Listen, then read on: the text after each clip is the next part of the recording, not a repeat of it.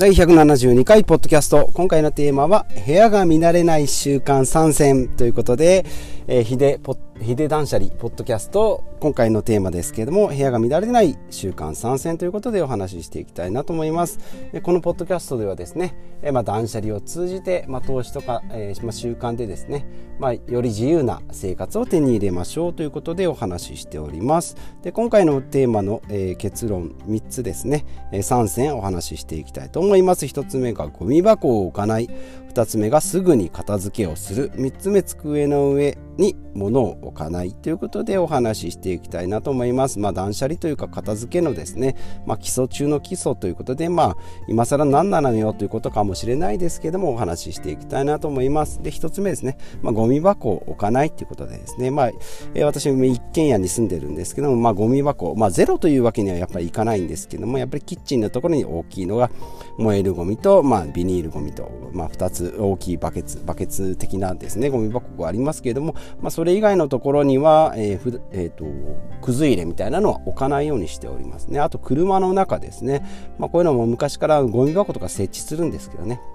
まあ、ゴミ箱を設置してゴミを入れるのはいいんですけどそれを回収するっていうのが、えー、まあテーマですしそのモリモリになったですねゴミ箱っていうのがまあ見た見かけ的にですねまあ良くないということで、まあ、ゴミ箱は置かない、まあ、車の中であればですね、まあ、ビニール袋コンビニの袋なんか、まあ、今コンビニもらえないか、まあ、ビニール手提げ袋なんかをかけてですねその都度その都度なんですけどビニール袋をかけててもですねそれ自体がずっとこうゴミが満タンになった状態でこうみすぼらしい感じ感じになってしまうので私の場合はですねもうあのドアポケットのところに、まあ、鼻をかんだティッシュとかですね、まあ、そういうのを乗っけて、まあ、あんまり良くないかもしれない、まあ、人がいる時にはですね基本的にポケットに入れるようにしてますかね。ポケットに入れて、えー、生活してゴミ箱が近くになった時にゴミ箱に捨てるというような感じにしておりますので、まあ、車の中ですね、まあ、使い終わったりしたら、まあ、ゴミを1回ゼロにするっていうところですね。置きっぱなしとか。あとまあダッシュボードの中とかですね結構もう使ってもないですね車の説明書とかがず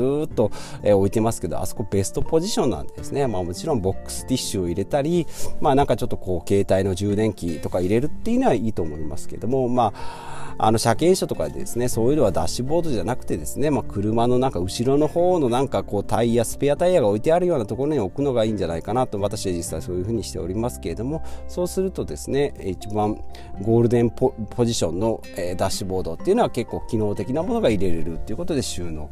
ですので、まあ、それ以外のところにはあまり物を置きっぱなしにしない、まあ、サイドポケットなんかにはですねあの今実際に私車の中ですけれどもハンドクリームとかですねえっ、ー、と、まあ、メガネとか、え、ー、と、まあ、スマホの、スマホ拭きとかですね、まあ、歯間ブラシとか、まあ、たまにこう、信号待ちで気になった時にですね使いたいものっていうのがそこに設置されております。であとま信号待ちの時とかですね結構あの、えっと、ティッシュとかウェットティッシュなんかでこう綺麗に、えっと、車の中簡単に掃除するとですねまとめて車掃除っていうのも減ってくるんじゃないかなというふうに、え、思いますので、まあ、参考に、まあ、部屋の中もですねゴミ箱を置かないようにしてゴミが出たらその都度捨てるですね、えー、というのがいいんじゃないかなということですね、まあ、ゴミ箱があるとゴミ箱自体がまあゴミになってしまうってことですね。で2つ目ですね、まあ、すぐに片付けっていう、まあ、当たり前のように思えるんですけどもやっぱりですね食べた後とかですね、まあ、食事の準備をして食べ終わって一息ついてってなるんですけどね一息つくとですねしんどいんですよね。なので私の場合は食べ終わったらもうすぐ立ち上がって片付けます。もう食べ終わるもぐもぐしながらですね片付けます。でそうするとですね、えー、なんかこう汚れ物なんかも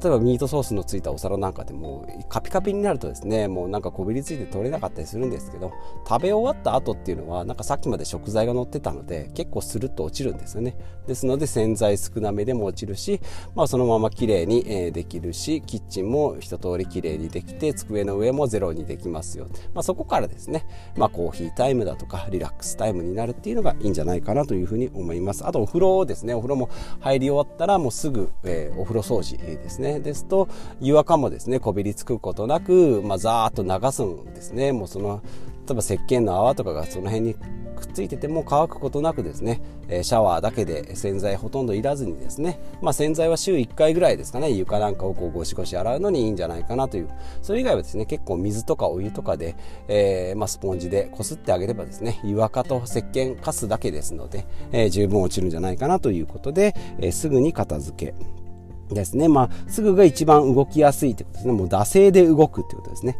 で、あと汚れが落ちやすいっていうことですね。洗剤がいらないってことで、あとは、ながら聞きですね。まあ、ポッドキャストもそうですし、まあ、YouTube も聞きながらでもいいですし、えーと、ポッドキャスト、えーと、ニュースとかですね、えー、まあ、教育系の番組でもいいですしオーディブルみたいなのもいいですしながら聞きするとですね、えー、結構ですね苦痛になることなくできるんじゃないかなということで私はですね家事の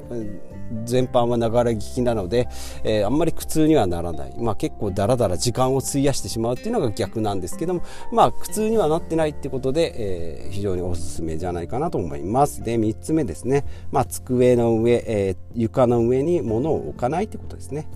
まあ、基本的には使い終わったらまあゼロにするってさっきの食事もそうですけどね車の中もそうですけど使い終わったらゼロにするってことはですね物にはそれぞれまあ住所がついてるわけなんですけどもこれがついてないとですねやっぱりそこら辺に置きっぱなしになってったりですねなんかそこら辺がですね置き場所になったりなんかこうさっきも言ったダッシュボード車のダッシュボードとかもそうですしキッチンのカウンターのところとかですね電子レンジの上とかですねなんかこういつもなんか置いてあるけどこいついつ使うのっていうものが結構あったりするのでそういうものはま住所を決めてあげてください。で使い終わったらそこに戻す。まあそれだけですね。それだけをすれば常に部屋の中は綺麗に。ですので机の上とかですね。そういうところに住所を決めてあげないということですね。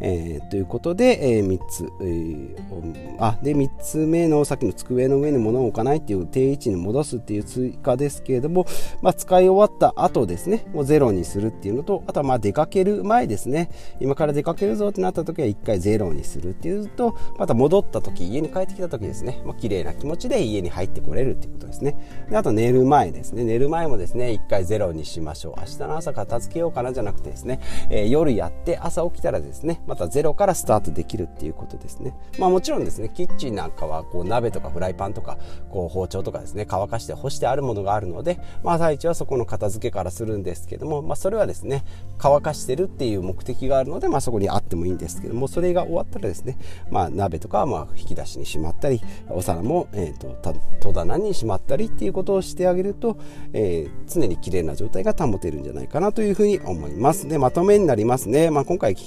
基本的なお話ですね。今更片付けって言ったってみんな知ってるよっていうことかもしれないんですけども、まあ、普段から毎日やろうと思うとですね結構結構億劫だったりついついっていうことが多いと思いますので、まあ、普段からですね、まあ、心がけで、まあ、綺麗な環境で生活できるっていうことをえー、意識しながらですね維持すると、まあ、非常に簡単にできるんじゃないかなってことですね、まあ、決まりというか、まあ、ルールとしては定位置を決めるハサミであれば、まあ、文房具入れ入れ文房具文具はここですよっていうのを決めてですねハサミを使ったらそこに戻す。そこで投げっぱなしにしておくとですね、まあ、リモコンなんかもそうですけどね場所が決まってないとテレビの上とかですね机の上とか、えー、いろんなところに散乱してどこ行ったのっていう風になりますしね、まあ、スマホなんかだったらスマホの充電ステーションみたいなのを作っておればですねそこに置いてあれば、えー、どこに行ったっていうことはないっていうことですね。でまあ使ったら戻す。1つ目が定位置を決めるっていうのと2つ目が使ったら戻す。で3つ目は何も置かないってことですね。キッチンとかテーブルの上とかですね、まあ、使用中乾かしてるとかっていうのはそれが終わったら戻してあげますよってことですね、まあ、食洗機なんかもそうですよね。洗ってるからその中に入れてるだけで乾き終わったらまた食器棚に戻すと思いますんでね。まあ、そのルールで、やっていけば、え乱れることはなくなるんじゃないかなというふうに、え思います。今回はですね、部屋が乱れない習慣3選ということでお話ししております。まあ、このポッドキャストですはですねこういったあの生活の、えー、断捨離にまつわることから、まあ、投資とかですねお金の節約とか、まあ、人生の自由についてお話をして、えー、おります。私43歳サラリーマンなんですけども、えー、まあ、副業とかですね、えまあ、家族がいてもマイホームマイカーがあってもですねお金を貯めたり、まあ、投資ができたりっていうことを実践してですね皆さんに発信していければいいかなと思いますし、まあ、皆さんがですね気づくになったり、えまあ、参考になったりできればいいかなというふうに思っておりますのでまた次回ですね、えもそうですしえーと、過去もですね大体同じような話ですけれども、えしております。で今ポッドキャストアンカーで収録しているんですけどもこれをですね音声のみなんですけど YouTube に、え動画を動画としてですねまあ音声だけなんですけどアップしたりあと最近ですね、え先週から、えーと、スタンド FM ですねおしゃれですねスタンド FM に、え動画の、はい、動画じゃない、えー、と音源を配信しておりますのでまあもしよろしければと言ってもですね、まあ、これを聞いてたらですね同じ内容ななんでですね一緒ですけれども、まあ、そちらでも聞いてるよっていう人はですねスタンド FM でも見てみてください。あとブログですねやっております。ヒデ断捨離ということでやっております。あとツイッターもやっておりますのでよろしければフォローとお願いいたします。ということでまた次回お会いしましょう。